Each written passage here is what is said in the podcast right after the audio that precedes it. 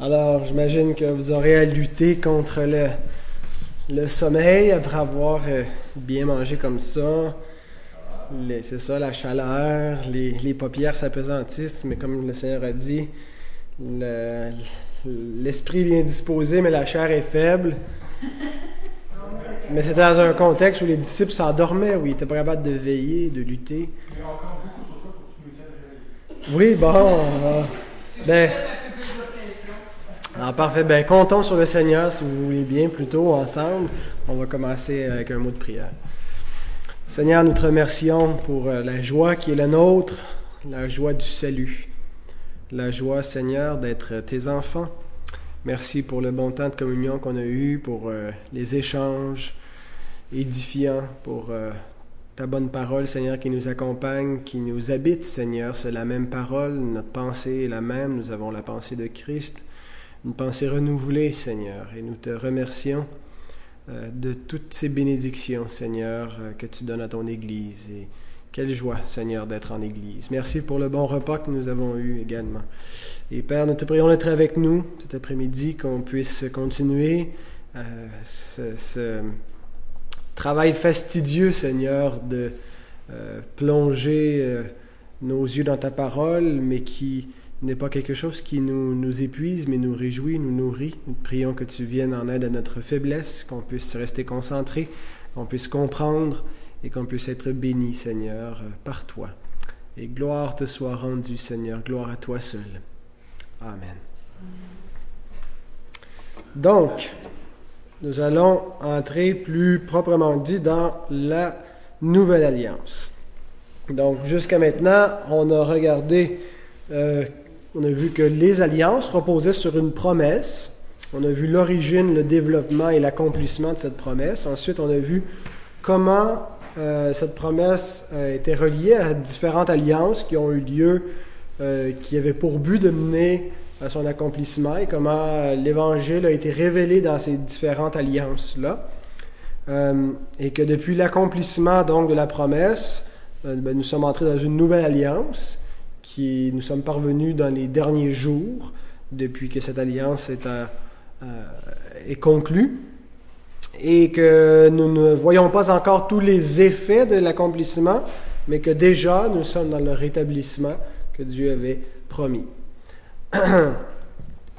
euh, alors le texte qu'on va voir, qui se trouve dans l'Épître aux Hébreux au chapitre 8, euh, c'est un texte qui nous permet de comprendre en grande partie les différences entre l'Ancien Testament et le Nouveau Testament, ou entre l'Ancienne Alliance et la Nouvelle Alliance. Vous savez que le mot Testament, en grec, c'est le même mot que le mot Alliance, diatheke. Et le texte, je vais l'exposer en deux parties, donc euh, cet après-midi et demain. Dans la première partie, je vais montrer la comparaison que l'auteur fait euh, entre les deux alliances. Et puis, demain, ce sera le contenu de la nouvelle alliance. Alors, il y a d'abord un contraste avant de montrer ce que la nouvelle alliance est euh, en elle-même. Dans le chapitre 8 de l'Épître aux Hébreux, au verset 8 à 12, on retrouve une longue citation qui est tirée du prophète Jérémie. Et c'est la plus longue citation de l'Ancien Testament. Et le texte que l'auteur cite, c'est un texte qui est fondamental à la théologie de l'Alliance et qui est euh, essentiel, je pense, pour comprendre le plan de Dieu. Et ce texte euh, est si fondamental qu'une légère de divergence de vue quant à son interprétation, quant à son sens véritable, mène à des, euh, conclusions complètement différentes si on s'entendait tous sur le même texte, il n'y aurait pas des presbytériens, des baptistes et des dispensationalistes, on penserait tous de la même façon. Mais le, une divergence de vue sur le texte qui est cité dans l'Épître, le texte de Jérémie, euh, c'est réellement à la base de l'ecclésiologie baptiste et presbytérienne et dispensationaliste. Donc, dans le texte, il est question de la continuité et de la discontinuité entre l'ancienne et la nouvelle alliance. euh, du rapport entre Israël et l'Église et même de la loi et de l'Évangile. Et donc, c'est réellement un texte qui est déterminant pour toute notre compréhension de la Bible. Alors, c'est un des textes que, que j'ai le, le, plus étudié, qui est euh, un texte clé euh, dans ma théologie. alors, je ne prétends pas là avoir le, le, monopole de, de l'orthodoxie sur, sur, sur le, texte en question. Je crois par contre que traditionnellement, la position des baptistes, euh, historiquement, leur compréhension euh, de, l'oracle de Jérémie euh, est, réellement, il me semble, beaucoup plus en harmonie avec l'ensemble de la révélation. et donc, c'est cette, doctrine, cette théologie que je veux vous exposer. alors donc, dans ce qu'on va voir aujourd'hui, j'ai deux points. Avant de regarder le contenu de la Nouvelle Alliance, on va regarder la comparaison avec l'Ancienne Alliance. Et dans cette comparaison, j'ai deux points. Mon premier point, c'est que la Nouvelle Alliance, elle est nouvelle. Et mon deuxième point, c'est que la Nouvelle Alliance n'est pas ancienne. n'est pas comme l'ancienne. la Nouvelle Alliance est nouvelle. Et le deuxième point, la Nouvelle Alliance n'est pas comme l'ancienne. C'est la nouveauté de la nouvelle alliance. D'ailleurs, c'est le titre, je pense.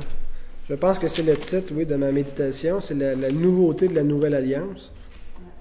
Et le prochain, ce sera le contenu de la nouvelle alliance. Alors, en quoi est-elle nouvelle et pourquoi est-ce qu'elle n'est pas comme l'ancienne? Donc, on va lire le texte. Ça va être bien. J'ai euh, Hébreu 7, Hébreu 8, je vais lire les versets 7 à 13.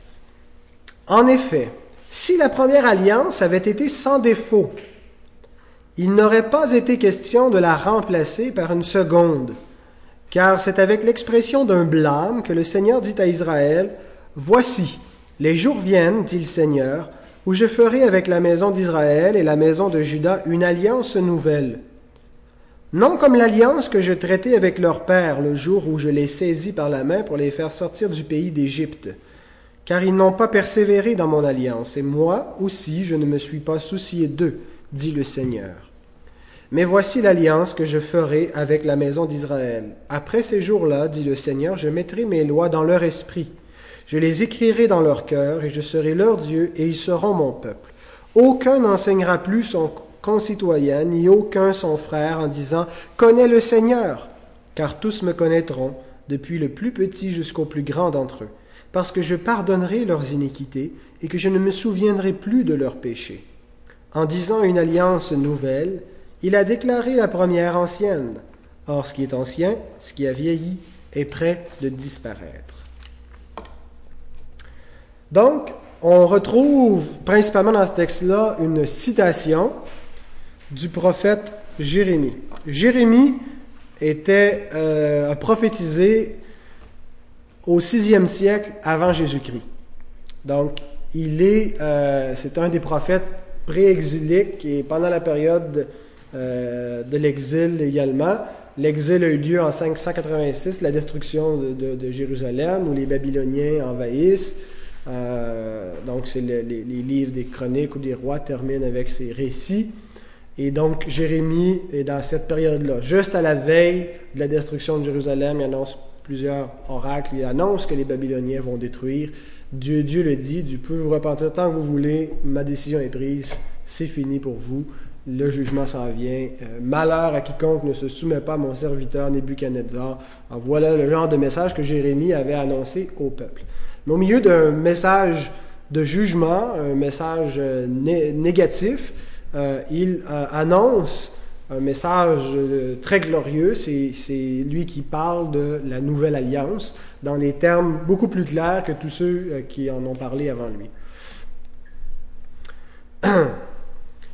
Or, que devaient comprendre les Juifs quand Jérémie leur a parlé de cette alliance? Je, voici les jours viennent, dit l'Éternel, où je ferai une alliance nouvelle non pas comme l'alliance que j'ai traitée avec vos parents. Les premiers auditeurs étaient les Juifs qui vivaient à Jérusalem sous l'ancienne alliance. lorsque Jérémie a parlé. Alors, que devait-il comprendre de cet oracle? Ben, Il devait comprendre ceci, qu'on lit au verset 13 d'Hébreu 8. En disant une alliance nouvelle, voici je ferai une nouvelle alliance. En disant une alliance nouvelle, il a déclaré la première ancienne. Or, ce qui est ancien, ce qui a vieilli, est près de disparaître. Quand Dieu a fait l'alliance avec Israël au sortir de l'Égypte, quand il les a conduits au désert, au désert de Sinaï, qu'il a conclu une alliance avec eux, il n'a pas appelé cette alliance l'ancienne alliance. Il n'a pas dit aujourd'hui je traite avec vous l'ancienne alliance. Il a traité avec eux une alliance, qui était l'alliance sinaïtique ou la loi. Il n'a pas donné un nom clair dans, l'Exode, c'était une alliance. Et euh, il l'a déclarée ancienne au moment où il a déclaré qu'il ferait une nouvelle alliance. En disant qu'il allait faire une nouvelle alliance, il venait de dire que celle-ci était ancienne. Et l'auteur ajoute, Or, ce qui est ancien, ce qui a vieilli, est près de disparaître. Le mot disparaître, aphanismos, a aussi le sens de détruire, est près d'être détruit, d'être euh, rendu à néant, de disparaître. Dieu va l'ôter. Alors, dès que Jérémie a annoncé que Dieu ferait une nouvelle alliance, implicitement, il annonçait que l'alliance dans laquelle le peuple se trouvait allait prendre fin. Et effectivement, elle a pris fin, cette alliance. Quand est-ce que cette alliance, l'ancienne alliance, a disparu? Elle a disparu quand la nouvelle alliance est entrée en vigueur. La nouvelle alliance l'a remplacée. Alors l'alliance avec la nation juive s'est terminée avec la nouvelle alliance. Quand la nouvelle alliance a été conclue, je ne sais pas si, je dirais pas que c'est en une journée, peut-être progressivement, je dirais que l'an 70, la destruction de Jérusalem, met un terme définitif. Ah, c'est venu comme progressivement qu'elle s'est, éteinte et la nouvelle alliance est venue progressivement. Euh, elle s'est établie par le ministère apostolique pendant une, une période donnée. Donc, et c'est exactement ce que Paul veut dire lorsqu'il déclare que nous ne sommes pas sous la loi, mais sous la grâce. Ce qu'il veut dire par là, c'est que nous ne sommes plus maintenant sous l'ancienne alliance. Nous sommes sous la nouvelle alliance, une alliance de grâce dans laquelle il y a aussi une loi. Nous le verrons demain quand on va parler du contenu de la nouvelle alliance. Qu'est-ce qui n'allait pas avec l'ancienne alliance pour que Dieu la remplace? Qu'est-ce que Dieu avait lui reproché? On lit versets 7 et 8. Si la première alliance avait été sans défaut, il n'aurait pas été question de la remplacer par une seconde. Effectivement, ça va de soi, s'il n'y avait rien eu à, reprocher, euh, car c'est avec l'expression d'un blâme que le Seigneur dit à Israël, et ainsi de suite. Le problème n'était pas avec l'ancienne alliance elle-même. L'Écriture est très claire que la loi est bonne, que l'ancienne alliance était glorieuse. 2 Corinthiens 3, il nous parle que c'était un ministère glorieux, le ministère de la mort, que ce n'était pas quelque chose qui était défectueux, qui était mauvais. Quand il dit qu'il euh, y avait un problème avec cette alliance, c'était pas dans l'alliance elle-même, mais c'était avec les membres de cette alliance. C'était des pécheurs. Et l'ancienne alliance ne donnait absolument rien pour affranchir du péché. C'est ce que Paul veut dire quand il dit que la chair la rendait sans force. L'Ancienne Alliance, dans son contenu, n'offrait pas une, solution contre le péché pour le. Ben, elle offrait une solution, c'était la mort. Mais elle n'offrait rien pour pardonner le péché, pour euh, renouveler le pécheur, pour le régénérer, pour le, sauver.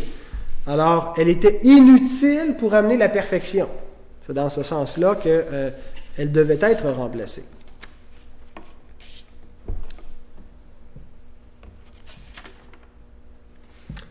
Mais donc Dieu annonce qu'il y aura une nouvelle alliance qui sera différente. Et ici, c'est là que euh, le mot baptiste prend toute sa signification. Nous sommes des réformés baptistes. en quoi est-ce que nous nous distinguons des réformés pédobaptistes? Eh bien, et je dis ça avec beaucoup de respect pour les, frères pédobaptistes, auxquels je crois que nous, sommes, nous devons beaucoup. Euh, nous sommes héritiers énormément dans leur théologie, euh, mais euh, nous ne la recevons pas aveuglement. Nous sommes capables de, critiquer une tradition à la lumière des Écritures. Et donc, nous sommes réformés, mais réformés baptistes, en particulier sur ce point-là. Les pédobaptistes, ce qu'ils disent, c'est que il y a essentiellement que deux alliances dans le plan de Dieu.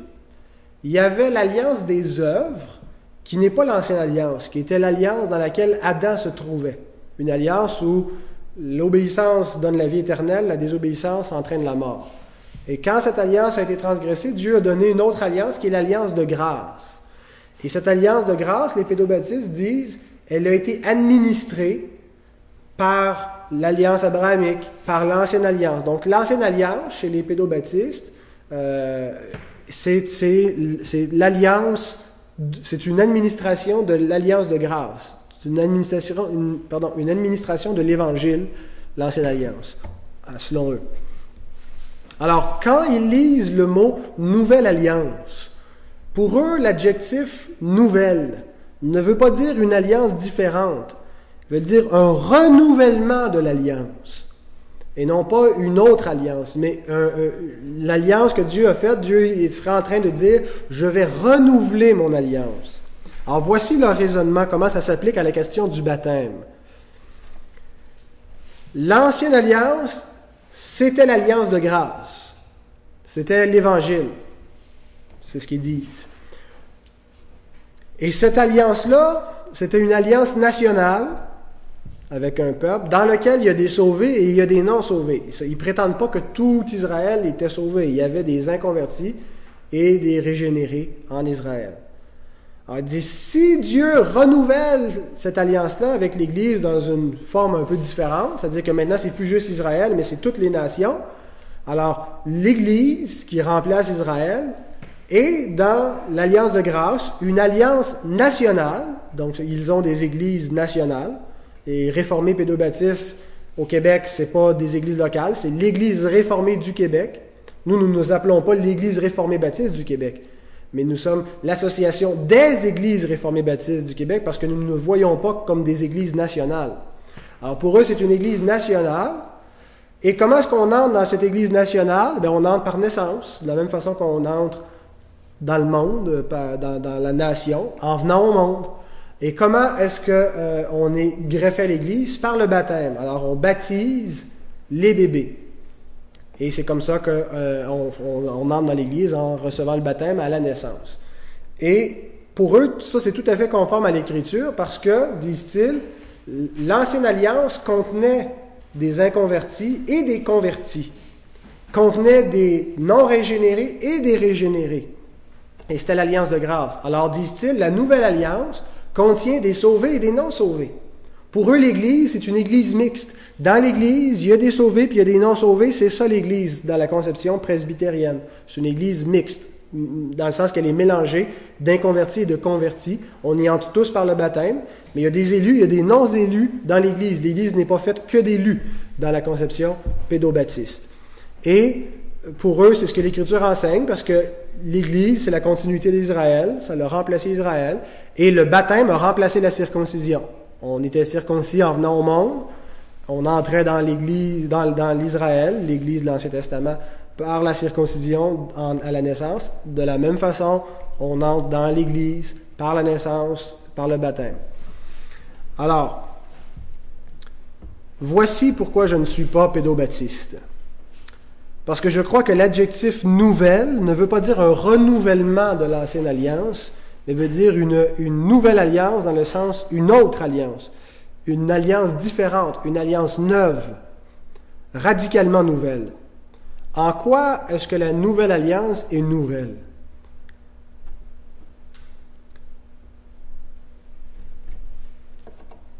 Si on dit que c'est une alliance nouvelle, en quoi est-elle nouvelle? Et je crois qu'elle est nouvelle dans son contenu. Le contenu de la nouvelle alliance n'a jamais été donné dans aucune, autre alliance avant celle-là. Alors, quel est le contenu? C'est ce qu'on va voir demain, mais on peut immédiatement l'énumérer. Dieu va donner sa loi écrite sur les cœurs, tous le connaîtront, et il donnera le pardon des péchés. Alors, quand on regarde le contenu, c'est vraiment ces trois aspects-là, on a l'impression que la nouvelle alliance n'est pas tellement nouvelle. Parce que euh, Dieu a déjà donné sa loi, il y en a déjà qui le connaissent, puis il a, déjà pardonné les péchés de beaucoup de gens. Alors, c'est ce qui fait dire aux, aux presbytériens que finalement la nouvelle alliance n'est pas nouvelle. Elle n'est qu'un rafraîchissement de ce que Dieu a déjà donné. Eh bien, la différence, c'est que oui, Dieu a donné sa loi, euh, mais il ne l'a pas écrite sur les cœurs par l'ancienne alliance. Il l'a écrite sur des tables de pierre. Et oui, Dieu s'est révélé à Israël, Israël connaît Dieu, mais ça ne voulait pas dire que chacun personnellement connaissait Dieu comme dans la Nouvelle Alliance. Et le pardon des péchés n'a pas été donné en vertu de l'Ancienne Alliance. Ceux qui ont été pardonnés n'ont pas été pardonnés parce qu'ils étaient dans l'Ancienne Alliance. Ces trois bénédictions, je les répète encore, la loi écrite sur les cœurs, connaître Dieu et avoir le pardon des péchés, existaient au temps de la nouvelle, de l'ancienne alliance, mais ils n'appartenaient pas à l'ancienne alliance. C'est peut-être un peu euh, une nuance euh, euh, qui, est peut-être un peu difficile à saisir, mais qui, qui est fondamentale. Les trois bénédictions qui nous sont annoncées, qui sont le contenu de la nouvelle alliance, existaient, avaient été données déjà avant que la nouvelle alliance vienne. Parce qu'il y a eu des gens qui ont eu la loi écrite sur leur cœur avant que Dieu, avant que la nouvelle alliance vienne officiellement. Puis il y a des gens qui ont connu Dieu personnellement, puis qui ont eu leur pardon, leur péché pardonné avant que la nouvelle alliance soit établie. Mais ces trois bénédictions-là n'étaient pas le contenu de l'ancienne alliance. Ce n'était pas l'ancienne alliance qui leur donnait ça. Alors comment l'ont-ils lu? En fait, ils ont reçu les bénédictions de la nouvelle alliance avant que la nouvelle alliance soit donnée.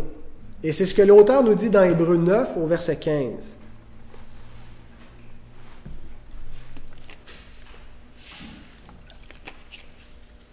Vous devez l'avoir sur vos feuilles. Hébreu 9, verset 15. Et c'est pour cela qu'il est le médiateur d'une nouvelle alliance, parlant de Jésus, afin que la mort étant intervenue pour le rachat des transgressions commises sous la première alliance, ceux qui ont été appelés reçoivent l'héritage éternel qui leur a été promis. Le verbe appeler est conjugué au parfait. Quelqu'un, euh, y a-t-il un helléniste dans la salle qui peut nous dire c'est quoi le parfait? Le, le parfait, c'est un temps de verbe en grec qui décrit une action qui commence dans le passé, mais qui se continue au moment où on parle. Un aoriste, c'est, comme un passé simple, c'est juste dans le passé. Mais un parfait, c'est que l'auteur est en train de dire que avant, avant aujourd'hui, avant le moment qu'il parle, il y en a qui ont été appelés. Et puis, au moment où il parle, il y en a qui continuent d'être appelés. C'est quelque chose qui a commencé dans le passé puis qui continue au moment où l'on parle. Alors, ce qu'il est en train de nous dire, c'est que Christ est venu pour payer les péchés qui avaient été commis sous la première alliance. La mort est intervenue afin que les transgressions commises sous la première alliance soient payées, pour que ceux qui ont été appelés, ceux qui ont été appelés avant Jésus, avant que Jésus vienne, avant que la nouvelle alliance soit établie, puissent recevoir l'héritage promis. Autrement dit, tous ceux qui ont été sauvés tous ceux qui ont reçu le salut, tous ceux qui ont eu la loi écrite dans leur cœur, qui est la régénération, la nouvelle naissance, qui ont reçu, qui ont connu Dieu personnellement, puis qui ont eu leur pardon de, leur, pour leurs péchés, l'ont eu parce que Christ allait mourir pour eux.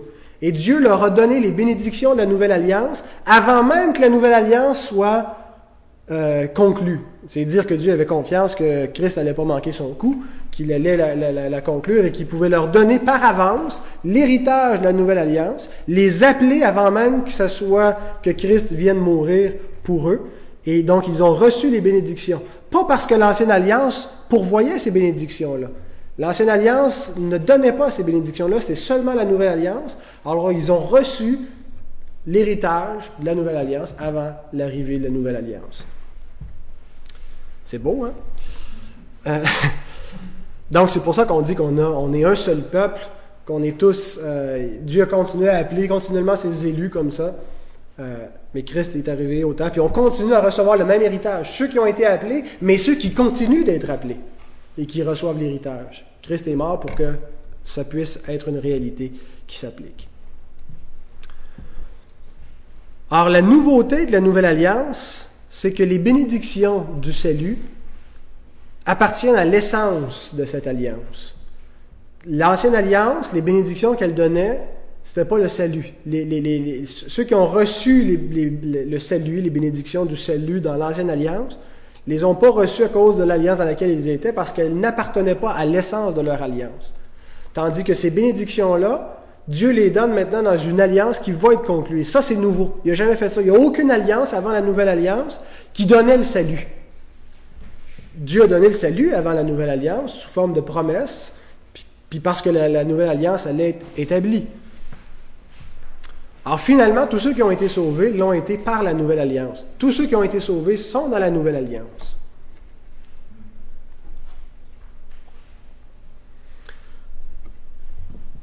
Mais tous ceux qui étaient sous l'ancienne alliance n'étaient pas nécessairement sauvés. Et ça, c'est un point important. Être dans l'ancienne alliance ne sauvait pas, parce que la substance, le contenu de l'ancienne alliance n'était pas le salut. Ça ne donnait pas la vie éternelle. Par contre, tous ceux qui sont dans la nouvelle alliance sont sauvés. Parce que la substance de la nouvelle alliance, c'est le salut. Et être dans la nouvelle alliance, c'est être dans la grâce de Dieu, c'est l'alliance de grâce conclue en Jésus-Christ. Et c'est là où les baptistes et les pédobaptistes distinguent fondamentalement. Parce que pour un pédobaptiste, on peut être dans la nouvelle alliance sans voir le salut. Ce qu'on croit qui est radicalement impossible. On ne peut pas être dans la nouvelle alliance sans voir le salut. Et la raison pour laquelle ils croient ça, c'est que pour eux, il y a une continuité radicale entre l'ancienne alliance et la nouvelle alliance. Il n'y a pas de rupture ou il n'y a pas de, discontinuité. C'est la même chose. La nouvelle alliance, ce n'est qu'un renouvellement et un élargissement de la même alliance qui était. Ben, je pense que c'est une, mauvaise compréhension, une mauvaise lecture des données bibliques. Alors voilà en quoi donc la nouvelle alliance, elle est nouvelle. Est-ce qu'il y a eu des sauvés sous l'ancienne alliance, sous l'alliance abrahamique, sous l'alliance mosaïque, sous l'alliance davidique? Sans aucun doute, il y a eu des hommes qui ont été sauvés, qui ont connu Dieu, qui, ont, qui, étaient exactement dans la même condition que nous, régénérés, tout ça. Bien sûr, l'œuvre du Saint-Esprit que l'Esprit faisait en eux est, toujours liée à la révélation. Alors, ils ne pouvaient pas euh, être, plus avancés que ce que la révélation avait donné. Alors, nous jouissons peut-être d'une plus grande bénédiction parce que euh, la révélation est complète maintenant, alors on comprend beaucoup plus du salut qu'ils n'ont compris, et d'autant plus qu'on vit euh, plus loin dans le temps, en, plus que, les premiers chrétiens. Alors l'Église a eu le temps de méditer la parole et de, comprendre des choses, alors on comprend peut-être mieux notre salut que David le comprenait ou que Moïse le comprenait, mais c'est le même salut. Est-ce que tous ceux qui ont vécu sous l'Ancienne Alliance ont été sauvés? Non. Est-ce que tous ceux qui sont dans la Nouvelle Alliance sont sauvés? Dans la Nouvelle Alliance? Dans la Nouvelle Alliance, oui. Ah, vous m'écoutez, vous suivez. Exactement. La constitution de la Nouvelle Alliance, elle nous est décrite par Jérémie. Je mettrai mes lois dedans d'eux tous me connaîtront du plus petit jusqu'au plus grand parce que je pardonnerai leurs péchés. Tous me connaîtront. Alors, il n'y a, plus de. Euh, c'est plus un peuple mixte. C'est un peuple pur. Quand je veux dire pur, je veux dire qu'il n'y a que des sauvés. Alors, ce n'est pas possible d'être sous la nouvelle alliance ou d'être dans la nouvelle alliance sans avoir ces trois bénédictions-là. On peut être dans l'Église physiquement, visiblement ou localement sans être sauvé. Jean nous dit, ils sont sortis de nous, mais ils n'étaient pas des nôtres. Il ne dit pas ils ont perdu leur salut. Euh, il ne dit pas ils étaient dans la nouvelle alliance, mais ils n'étaient pas des élus. Il dit ils n'étaient pas des nôtres. Alors on peut être là visiblement, être un confessant sans être un enfant de Dieu. L'Épître aux Hébreux d'ailleurs en parle, Hébreux 6, Hébreux 10. Hein, que si euh, nous, péchons après avoir reçu la connaissance de la vérité, ou quand il dit euh, ceux qui sont tombés après avoir été éclairés, ainsi de suite. Alors, donc, ce sont des, des apostates, des gens qui n'étaient pas des nôtres, euh, même s'ils si ils ont confessé les mêmes choses.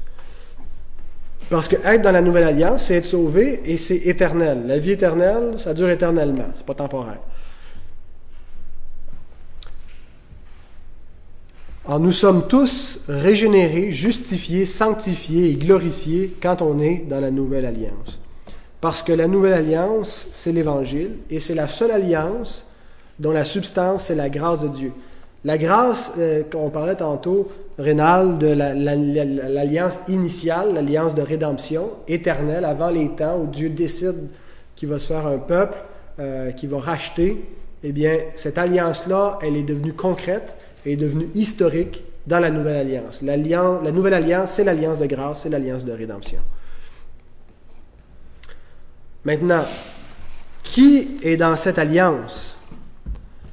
Parce que l'auteur, Jérémie, nous dit, Voici les jours viennent où je ferai avec la maison d'Israël et la maison de Judas. Que devons-nous comprendre par cette dénomination, Israël et Judas Est-ce les, les, Juifs seulement qui sont dans la, nouvelle alliance Alors, qui sont les bénéficiaires et quand est-ce que cette alliance devient effective? Les dispensationalistes, s'ils sont cohérents, doivent dire que la nouvelle alliance n'est pas pour l'Église, c'est pour Israël. Alors ils doivent trouver quelque chose d'autre pour l'Église. Le problème, c'est qu'en faisant ça, c'est qu'on ne laisse pas l'Écriture s'interpréter elle-même.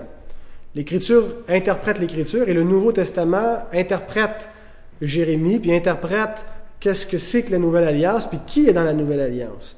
Quand on lit 1 Corinthiens 11, 23, 25 par exemple, Paul nous dit, J'ai reçu du Seigneur ce que je vous ai enseigné. C'est que le Seigneur Jésus, dans la nuit où il fut livré, prit du pain, et après avoir rendu grâce, il le rompit, et dit, Ceci est mon corps qui est rompu pour vous, faites ceci en mémoire de moi. De même, après avoir soupé, il prit la coupe, et dit, Cette coupe est la nouvelle alliance en mon sang. Faites ceci en mémoire de moi toutes les fois que vous en boirez. On ne trouvera aucun texte dans le Nouveau Testament qui dit que la nouvelle alliance est pour les descendants physiques d'Abraham, pour Israël. La nouvelle alliance, c'est pour les croyants. C'est pour l'Église. Et Paul écrit à une Église et il lui dit que c'est eux qui sont le peuple de la nouvelle alliance et par conséquent, ils doivent prendre le repas de la nouvelle alliance. Et cette Église, elle est composée de juifs et de païens. Il n'y a plus aucune distinction parmi le peuple de Dieu. Ce qui constitue une distinction, jadis, toute euh, la, circoncision et tout cela, a été aboli. Euh, L'Épître aux Éphésiens nous dit qu'il a renversé le mur de séparation. cette distinction ethnique n'existe plus. Le peuple de Dieu, il n'y a plus ni juif ni grec, nous ne sommes qu'un seul peuple de Dieu. Alors la nouvelle alliance, elle est en vigueur, elle est effective depuis que Christ l'a instituée. Et depuis, nous ne sommes plus sous l'ancienne alliance. Nous sommes sous la nouvelle alliance définitivement et éternellement. C'est une alliance éternelle. Alors pourquoi est-ce que Jérémie dit, Voici les jours viennent où je ferai avec la maison d'Israël et la maison de Juda une alliance nouvelle? Combien y avait-il de tribus en Israël? Douze tribus, merci.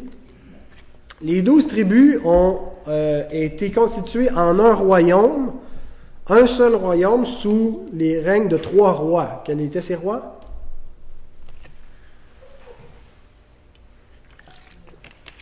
De 1090 à 922 avant Jésus-Christ. Saül, David, Salomon.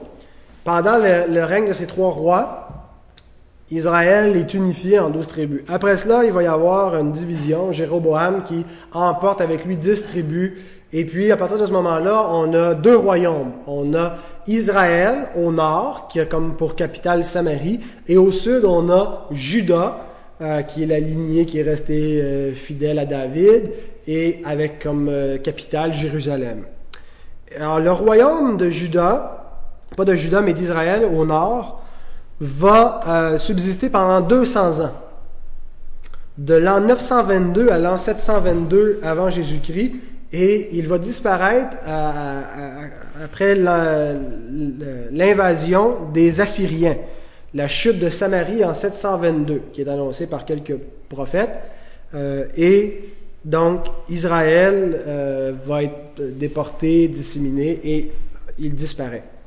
De sorte qu'il ne reste que, euh, Judas, puis Dieu va prendre Israël en exemple, et dire, va t'arriver la même affaire qu'il est arrivé à ta sœur si tu te repens pas, et ainsi de suite.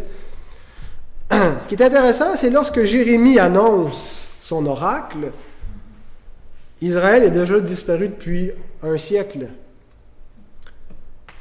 Et pourtant, il dit que Dieu va faire une alliance qui va réunir Israël et Juda. Israël n'existe plus. Comment comprendre ça? Alors, je laisse deux spécialistes de l'Épître aux Hébreux commenter là-dessus. John Owen, qui a écrit sept volumes pour exposer l'Épître aux Hébreux. Puis euh, Simon Kistemaker, Simon Kistemaker. Alors, ils écrivent, d'abord Owen, il dit Ils sont mentionnés distinctement afin qu'aucun membre de la descendance d'Abraham ne soit exclu de l'offre de cette alliance. Et euh, l'autre auteur dit La phrase doit être comprise dans un sens universel pour inclure à la fois les juifs et les gentils. Autrement dit, c'est une espèce de symbolisme où Dieu dit Je vais réunir tout mon peuple, tous ceux qui étaient les descendants d'Abraham. Mais qui sont les vrais descendants d'Abraham? Eh bien, ce sont les croyants. Alors, qui est désigné par l'expression Israël et Judas Je ferai une alliance nouvelle avec Israël et Judas. Eh bien, ce sont les vrais juifs. Qui sont les vrais juifs? Eh bien, ce sont ceux qui croient. Il est vrai que l'Évangile, la Nouvelle Alliance, était destiné premièrement aux Juifs, premièrement euh, aux circoncis, je veux dire. D'ailleurs, Jésus est clair, aller premièrement vers la maison d'Israël. Paul le dit lui-même. Hein, du juif premièrement, puis du grec. Dans, quel sens? Est-ce que c'est parce que les juifs ont euh, un plus grand salut, quelque chose de plus que nous, on n'a pas dans le salut? C'est dans un sens chronologique. Premièrement, le Messie est venu chronologiquement, la parole a été annoncée aux juifs. C'était eux qui avaient reçu l'alliance, euh, qui attendaient l'accomplissement des promesses, mais la même promesse, elle a été annoncée aussi aux païens dans un deuxième temps. Et pas dans une moindre mesure, dans la même mesure, mais c'est chronologiquement. Donc, premièrement aux Juifs, ensuite aux païens. Et euh, on voit quand les, apôtres vont prêcher l'Évangile, Paul il leur dit, euh, est-ce que c'était à Icône quand il dit c'était à vous premièrement qui était destinée cette parole, mais puisque vous vous jugez vous-même indigne de la vie éternelle, nous nous tournons vers les païens. on lit dans Romains 2, 28. Le juif, ce n'est pas celui qui en a les dehors, et la circoncision, ce n'est pas celle qui est visible dans la chair. Mais le juif, c'est celui qui l'est intérieurement, et la circoncision, c'est celle du cœur, selon l'esprit, et non selon la lettre. Et vous devriez mettre un E majuscule à esprit. Je ne sais pas si euh, c'est le, néoplatonisme de, de, Louis II qui a fait manquer qu'il parlait du Saint-Esprit ici. La louange de ce juif ne vient pas des hommes, mais de Dieu. Donc, Frères et sœurs, au cas où vous l'ignoriez, vous êtes des juifs. Je suis un juif au sens spirituel et la, nouvelle alliance est pour les juifs, les vrais juifs. Romains 9, 6 à 8. Car tous ceux qui descendent d'Israël ne sont pas Israël.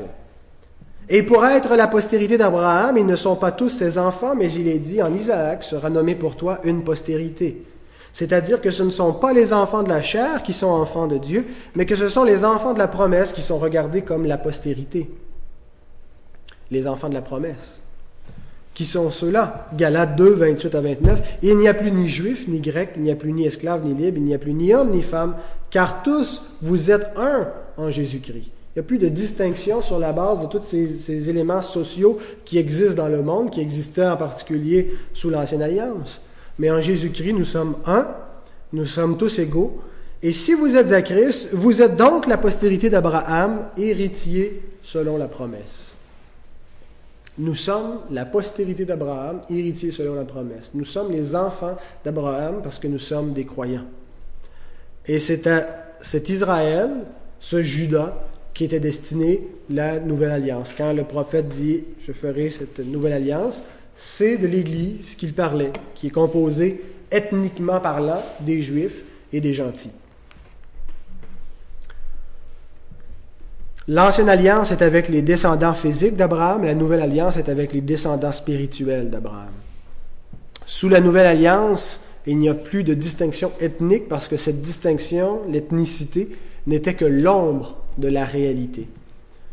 Qu'est-ce qui nous distingue maintenant du reste du monde, ce n'est pas l'ethnicité, ce n'est pas la race, c'est notre condition spirituelle. Le fait que nous ne sommes pas morts dans nos péchés, mais que nous sommes vivants pour Dieu en Jésus-Christ. C'est la distinction fondamentale qui existe et non pas une distinction raciale. Alors, la distinction raciale, c'était l'ombre de la réalité, comme Dieu montrait qu'il aurait un peuple à part des autres, consacré, un peuple saint. Bien, c'est nous, ce peuple. Et ce qui nous distingue, ce n'est pas notre race. Alors donc, ça nous amène à notre deuxième point. La nouvelle alliance n'est pas comme l'ancienne alliance.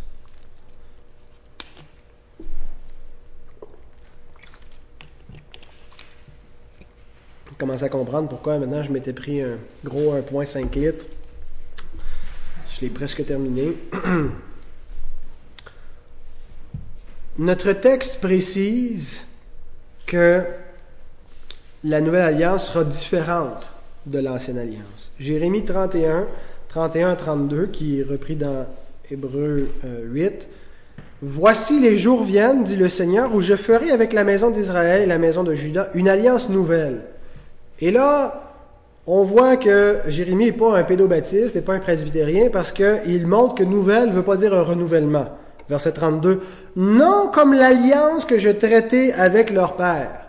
Nouvelle ne veut pas dire qu'elle va être un, juste un renouvellement, mais elle ne sera pas comme l'autre. Elle va être différente.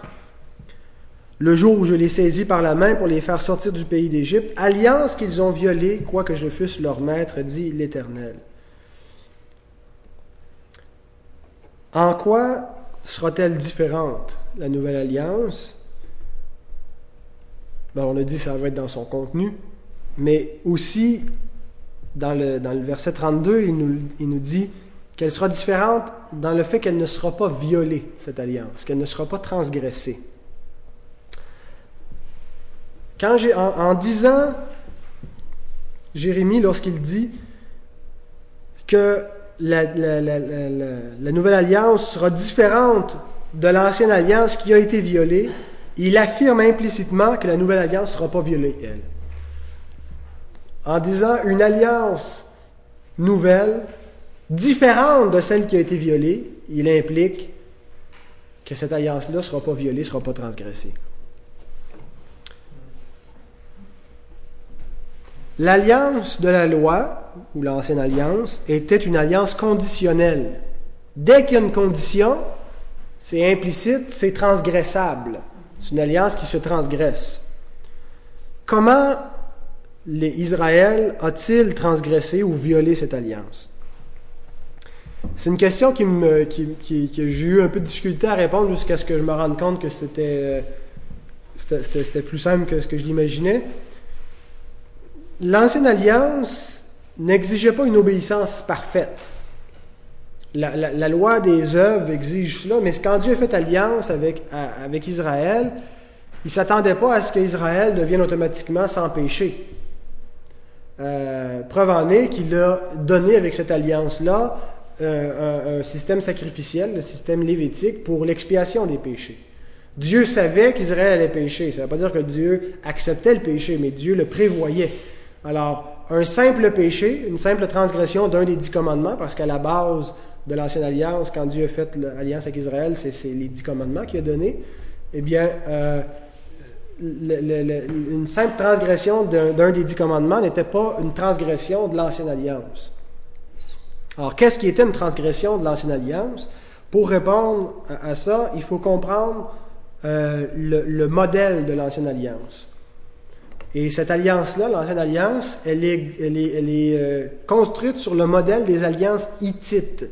Les Hittites, c'était un peuple. C'est intéressant parce que Dieu prend généralement ce qui est, connu, ce qui est dans la culture, et se révèle au travers de ce qui est connu euh, chez les hommes.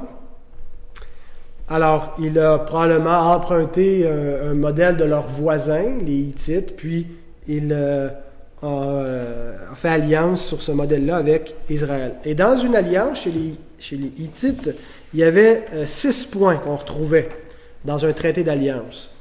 Est-ce que je vous les ai mis, non? Oui.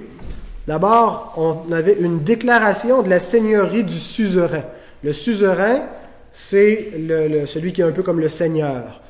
Alors, quand Dieu fait alliance avec Israël, il déclare, Je suis l'Éternel, ton Dieu, qui t'a délivré de l'Égypte. il déclare sa seigneurie. On retrouvait aussi un prologue historique soulignant les actes passés de la bienveillance du suzerain envers son vassal. Le vassal, c'est celui qui bénéficie des bienfaits de son suzerain. Je suis l'Éternel qui t'a délivré de l'esclavage. Donc, il met en contexte historique, voici ce que j'ai fait pour toi. Troisièmement, il y avait les stipulations exigeant la loyauté envers le suzerain ainsi que d'autres obligations. Il donne ses commandements. Parce que je suis ça, voici ce que j'exige de toi. Ensuite, il y avait le dépôt officiel d'une copie du traité entre le suzerain et le vassal. Une fois que le, décalogue est écrit, est déposé dans l'arche de l'alliance. L'invocation des dieux pris comme témoin. Alors Dieu s'invoque lui-même. Il dit, je prends le ciel et la terre à témoin contre vous. Fait une déclaration solennelle. Euh, ben, point 6. Déclaration solennelle des bénédictions et malédictions reliées à la fidélité envers l'alliance. Et euh, voilà. Alors, lisons ben, euh, on ne lira pas, là, mais Exode 19 à 24, c'est, on retrouve tous ces éléments-là d'un traité d'alliance en bonne et due forme.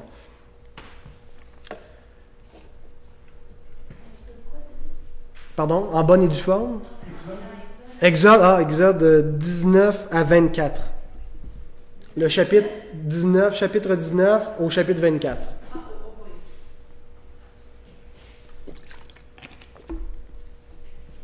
c'est où il est donné le décalogue, les autres lois, puis bon, c'est vraiment l'alliance qui est contractée avec euh, Israël. Alors, l'ancienne alliance, c'est une alliance qui a été transgressée souvent. Et on a dit que ce n'était pas un simple péché qui faisait qu'on transgressait cette alliance, mais c'était un abandon complet. Et le terme que Jérémie emploie pour dire alliance qu'ils ont transgressée, c'est le mot porar en hébreu, euh, qui veut dire briser, violer. Puis dans le Nouveau Testament, c'est traduit en grec, c'est le mot euh, enemeinan, qui veut dire ils ne sont pas demeurés, ils, pas, euh, ne sont pas restés dans mon alliance, ils, en sont sortis.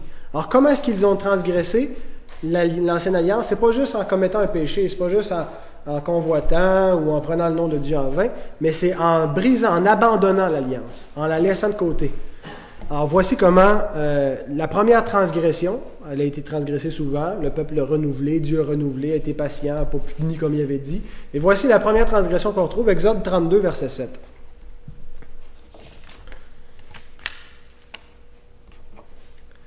L'Éternel dit à Moïse, va, descends, car ton peuple que tu as fait sortir du pays d'Égypte s'est corrompu. Ils se sont promptement écartés de la voie que je leur avais prescrite. Autrement dit, ils ont abandonné mon alliance.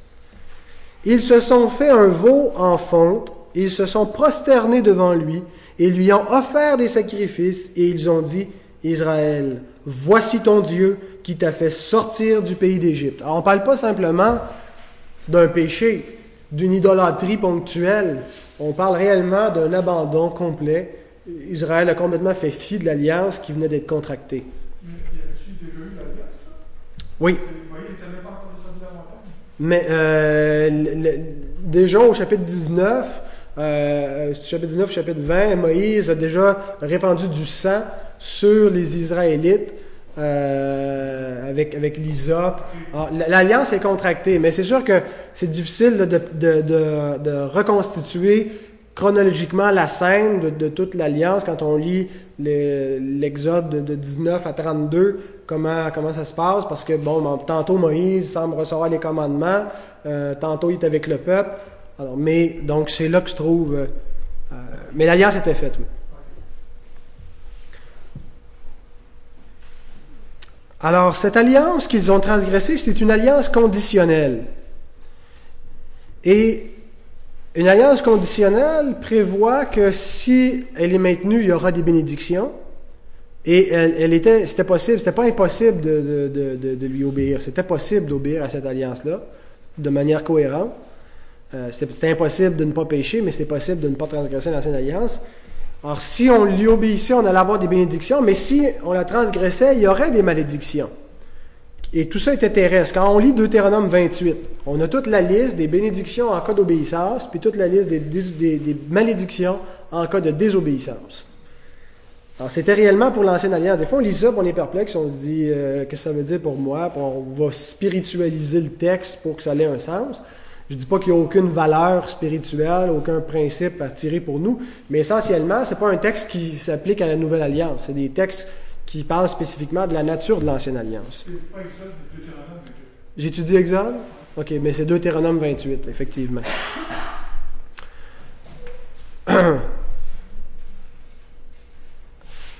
Alors, il y a eu une transgression de l'ancienne alliance, et Dieu dit qu'il y a une conséquence pour ça. On lit dans euh, euh, Hébreu, 8, verset 9.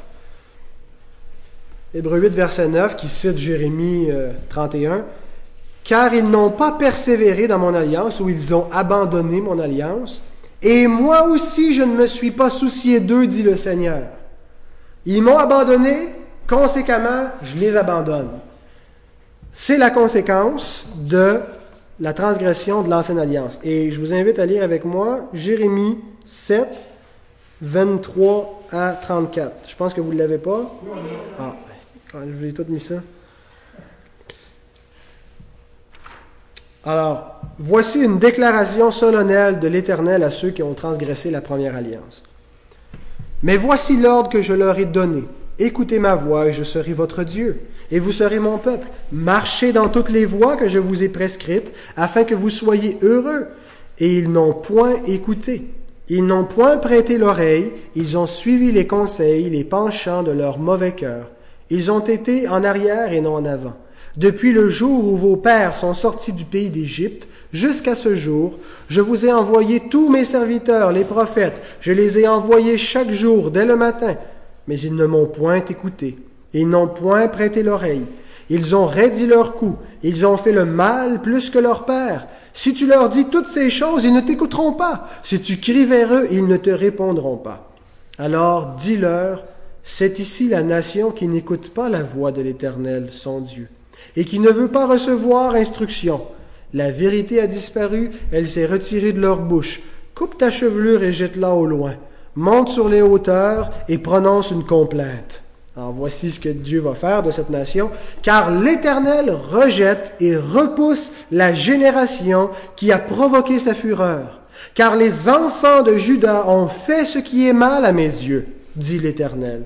Ils ont placé leur abomination dans la maison sur laquelle mon nom est invoqué, afin de la souiller. Ils ont bâti des hauts lieux à Tophet dans la vallée de Beninom pour brûler au feu leurs fils et leurs filles, ce que je n'avais point ordonné, ce qui ne m'était point venu à la pensée. C'est pourquoi voici, les jours viennent, dit l'Éternel, où l'on ne dira plus Tophet la vallée de Beninom, mais où l'on dira la vallée du carnage, et l'on enterrera les morts à Tophet par défaut de place. Les cadavres de ce peuple seront la pâture des oiseaux du ciel et des bêtes de la terre, et il n'y aura personne pour les troubler. Je ferai cesser dans les villes de Juda et dans les rues de Jérusalem les cris de réjouissance et les cris d'allégresse, les chants du fiancé et les chants de la fiancée, car le pays sera un désert.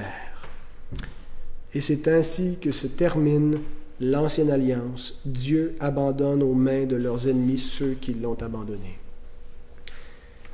Et la destruction de Jérusalem en 586 avant Jésus-Christ n'est qu'une figure de la mort de l'ancienne alliance qui va avoir lieu dans le premier siècle de notre ère et définitivement en 70, lorsque définitivement Jérusalem euh, est, détruite euh, l'ancienne alliance prend fin, Dieu ne protège plus son peuple euh, et c'est la malédiction donc qui tombe sur ceux qui ont transgressé cette alliance. Il y a une belle application pour nous. On lit ça des fois, on se dit, on ne sait pas trop quoi en faire hein, de ces textes-là, on ne sait pas trop, on se dit euh, euh, qu'est-ce qu'on doit en comprendre, puis ben, encore une fois, on va le spiritualiser. Mais l'application qu'on peut en faire, certainement, c'est qu'on peut rendre grâce à Dieu de ce que nous ne sommes pas dans une alliance conditionnelle. Si nous étions dans une alliance conditionnelle, probablement qu'on ne ferait pas tellement mieux qu'Israël et qu'on tomberait dans la malédiction comme eux. Mais l'alliance dans laquelle nous sommes n'est pas une alliance conditionnelle. Et gloire à Dieu pour le verset 8 qui suit. Je ferai avec la maison d'Israël et la maison de Juda une alliance nouvelle. non comme l'alliance que je traitais avec leur père, alliance qu'ils ont transgressée. La nouvelle alliance est inconditionnelle, ça va être mon dernier point. L'inconditionnalité de la nouvelle alliance. L'alliance que Dieu annonce qu'il va établir et qui a été établie maintenant ne sera jamais transgressée. L'ancienne alliance a été transgressée parce qu'elle était transgressable. L'ancienne alliance n'offrait aucune puissance pour pardonner le péché et pour transformer le pécheur. Alors à cause du péché, elle devenait une malédiction. Romains 8, 2 à 3. En effet, la loi de l'esprit de vie en Jésus-Christ m'a affranchi de la loi du péché et de la mort, car chose impossible à la loi, parce que la chair la rendait sans force. Ici, il dit, l'ancienne alliance, appelée dans le texte la loi, ne donnait pas de provision pour justifier, pour sanctifier, mais elle pouvait seulement nous condamner. Mais il y a une nouvelle alliance qui nous en a délivrés. La nouvelle alliance qu'il appelle ici la loi de l'esprit de vie m'a affranchi du péché. Et nous demeurons toujours dans cette alliance. Et cela est possible parce que la nouvelle alliance est une alliance inconditionnelle. Que signifie inconditionnel Ça ne signifie pas qu'elle n'a pas de condition ou que Dieu a aboli ses exigences pour pouvoir nous faire grâce. Il y a une conception de la justification qui va comme suit que Dieu nous justifie parce qu'il a aboli sa loi. Il nous pardonne parce qu'il tient plus compte de ses exigences. Mais c'est complètement. Euh, c'est pas biblique. Euh, Dieu peut nous justifier parce qu'il a accompli ses exigences et il a accompli sa loi et sa justice. Alors la nouvelle alliance quand on dit qu'elle est inconditionnelle, c'est pas que Dieu a, fait fi des, conditions d'obéissance. C'est que c'est quelqu'un d'autre que nous qui les a remplies. La nouvelle alliance a un médiateur. Le médiateur de la nouvelle alliance, c'est Christ, et c'est par son obéissance que nous sommes sauvés. L'obéissance de Christ devient notre obéissance dans la nouvelle alliance. Alors, c'est pas que la nouvelle alliance n'a pas de conditions, elle n'a pas de conditions pour nous, mais elle en a eu pour Christ. Et en étant le médiateur, Christ a dû subir d'abord la malédiction à cause de nos péchés. Le, premier élément, c'était ça, c'était de subir la malédiction de l'alliance. Lui seul a eu à être euh, maudit. On n'a pas eu à passer au milieu des animaux coupés. On n'a pas eu à passer à prendre sur nous la responsabilité, le gage de mort de l'alliance en cas de transgression. Il le prit sur lui, il est mort à notre place. Et sans aucune condition de notre part, nous pouvons recevoir l'alliance, l'héritage promis au juste, la vie éternelle, parce que Christ est ce juste. Et c'est ce que nous lisons dans Hébreu 9.15. Et c'est pour cela qu'il est le médiateur d'une nouvelle alliance, afin que ceux qui ont été appelés reçoivent l'héritage éternel qui leur a été promis. Christ est le médiateur par lequel nous recevons les promesses, par lequel nous recevons l'héritage éternel promis par son obéissance parfaite. Alors cette alliance, elle est inconditionnelle à cause de Christ. Et à cause de lui, nous avons l'assurance de ne jamais être séparés de l'amour de Dieu. Aucune créature, ni la vie, ni la mort, ni les anges, ni les dominations, ni le présent, ni l'avenir, ni aucune autre créature ne pourra nous séparer de l'amour de Dieu manifesté en Jésus-Christ. Sous la nouvelle alliance, nous avons atteint la perfection pour toujours. Et cette grâce est pour tous ceux qui sont dans la nouvelle alliance. N'est pas réservée à, une élite. Tous ceux qui sont dans la nouvelle alliance l'obtiennent. En terminant, je vais vous lire, vous pouvez ouvrir avec moi dans 2 Corinthiens au chapitre 3.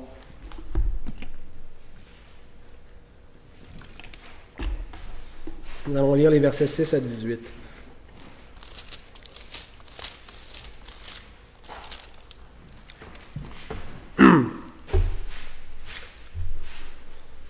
Il nous a aussi rendus capables d'être ministres d'une nouvelle alliance, non de la lettre, mais de l'esprit. Car la lettre tue, mais l'esprit vivifie. Encore un passage qu'on comprend souvent très mal. La lettre tue, ça c'est un, enseignement biblique sec, ça ça tue.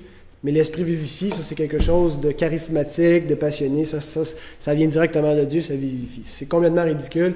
la, lettre tu, c'est l'ancienne alliance, et l'Esprit vivifie, c'est le ministère du Saint-Esprit, donc qui nous est donné par la nouvelle alliance. C'est la nouvelle alliance qui vivifie, parce que l'Esprit n'était pas donné par l'ancienne alliance.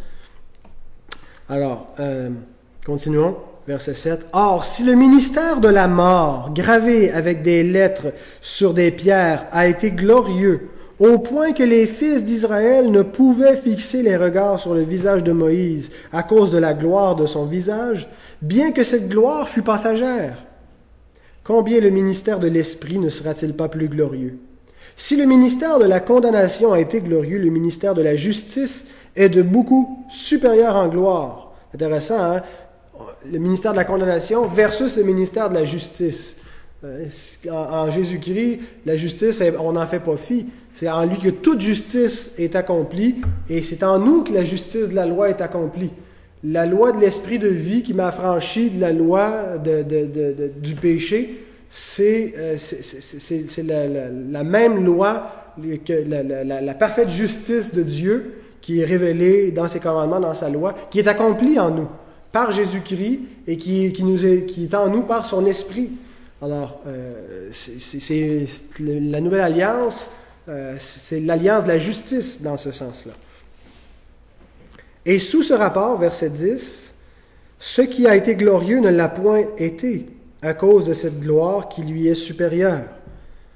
En effet, si ce qui était passager a été glorieux, ce qui est permanent est bien plus glorieux. Ayant donc cette espérance, nous usons d'une grande liberté, et nous ne faisons pas comme Moïse, qui mettait un voile sur son visage pour que les fils d'Israël ne fixassent pas les regards sur la fin de ce qui était passager.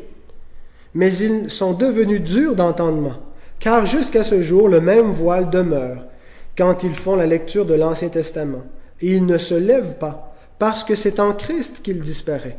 Jusqu'à ce jour, quand on lit Moïse, un voile est jeté sur leur cœur.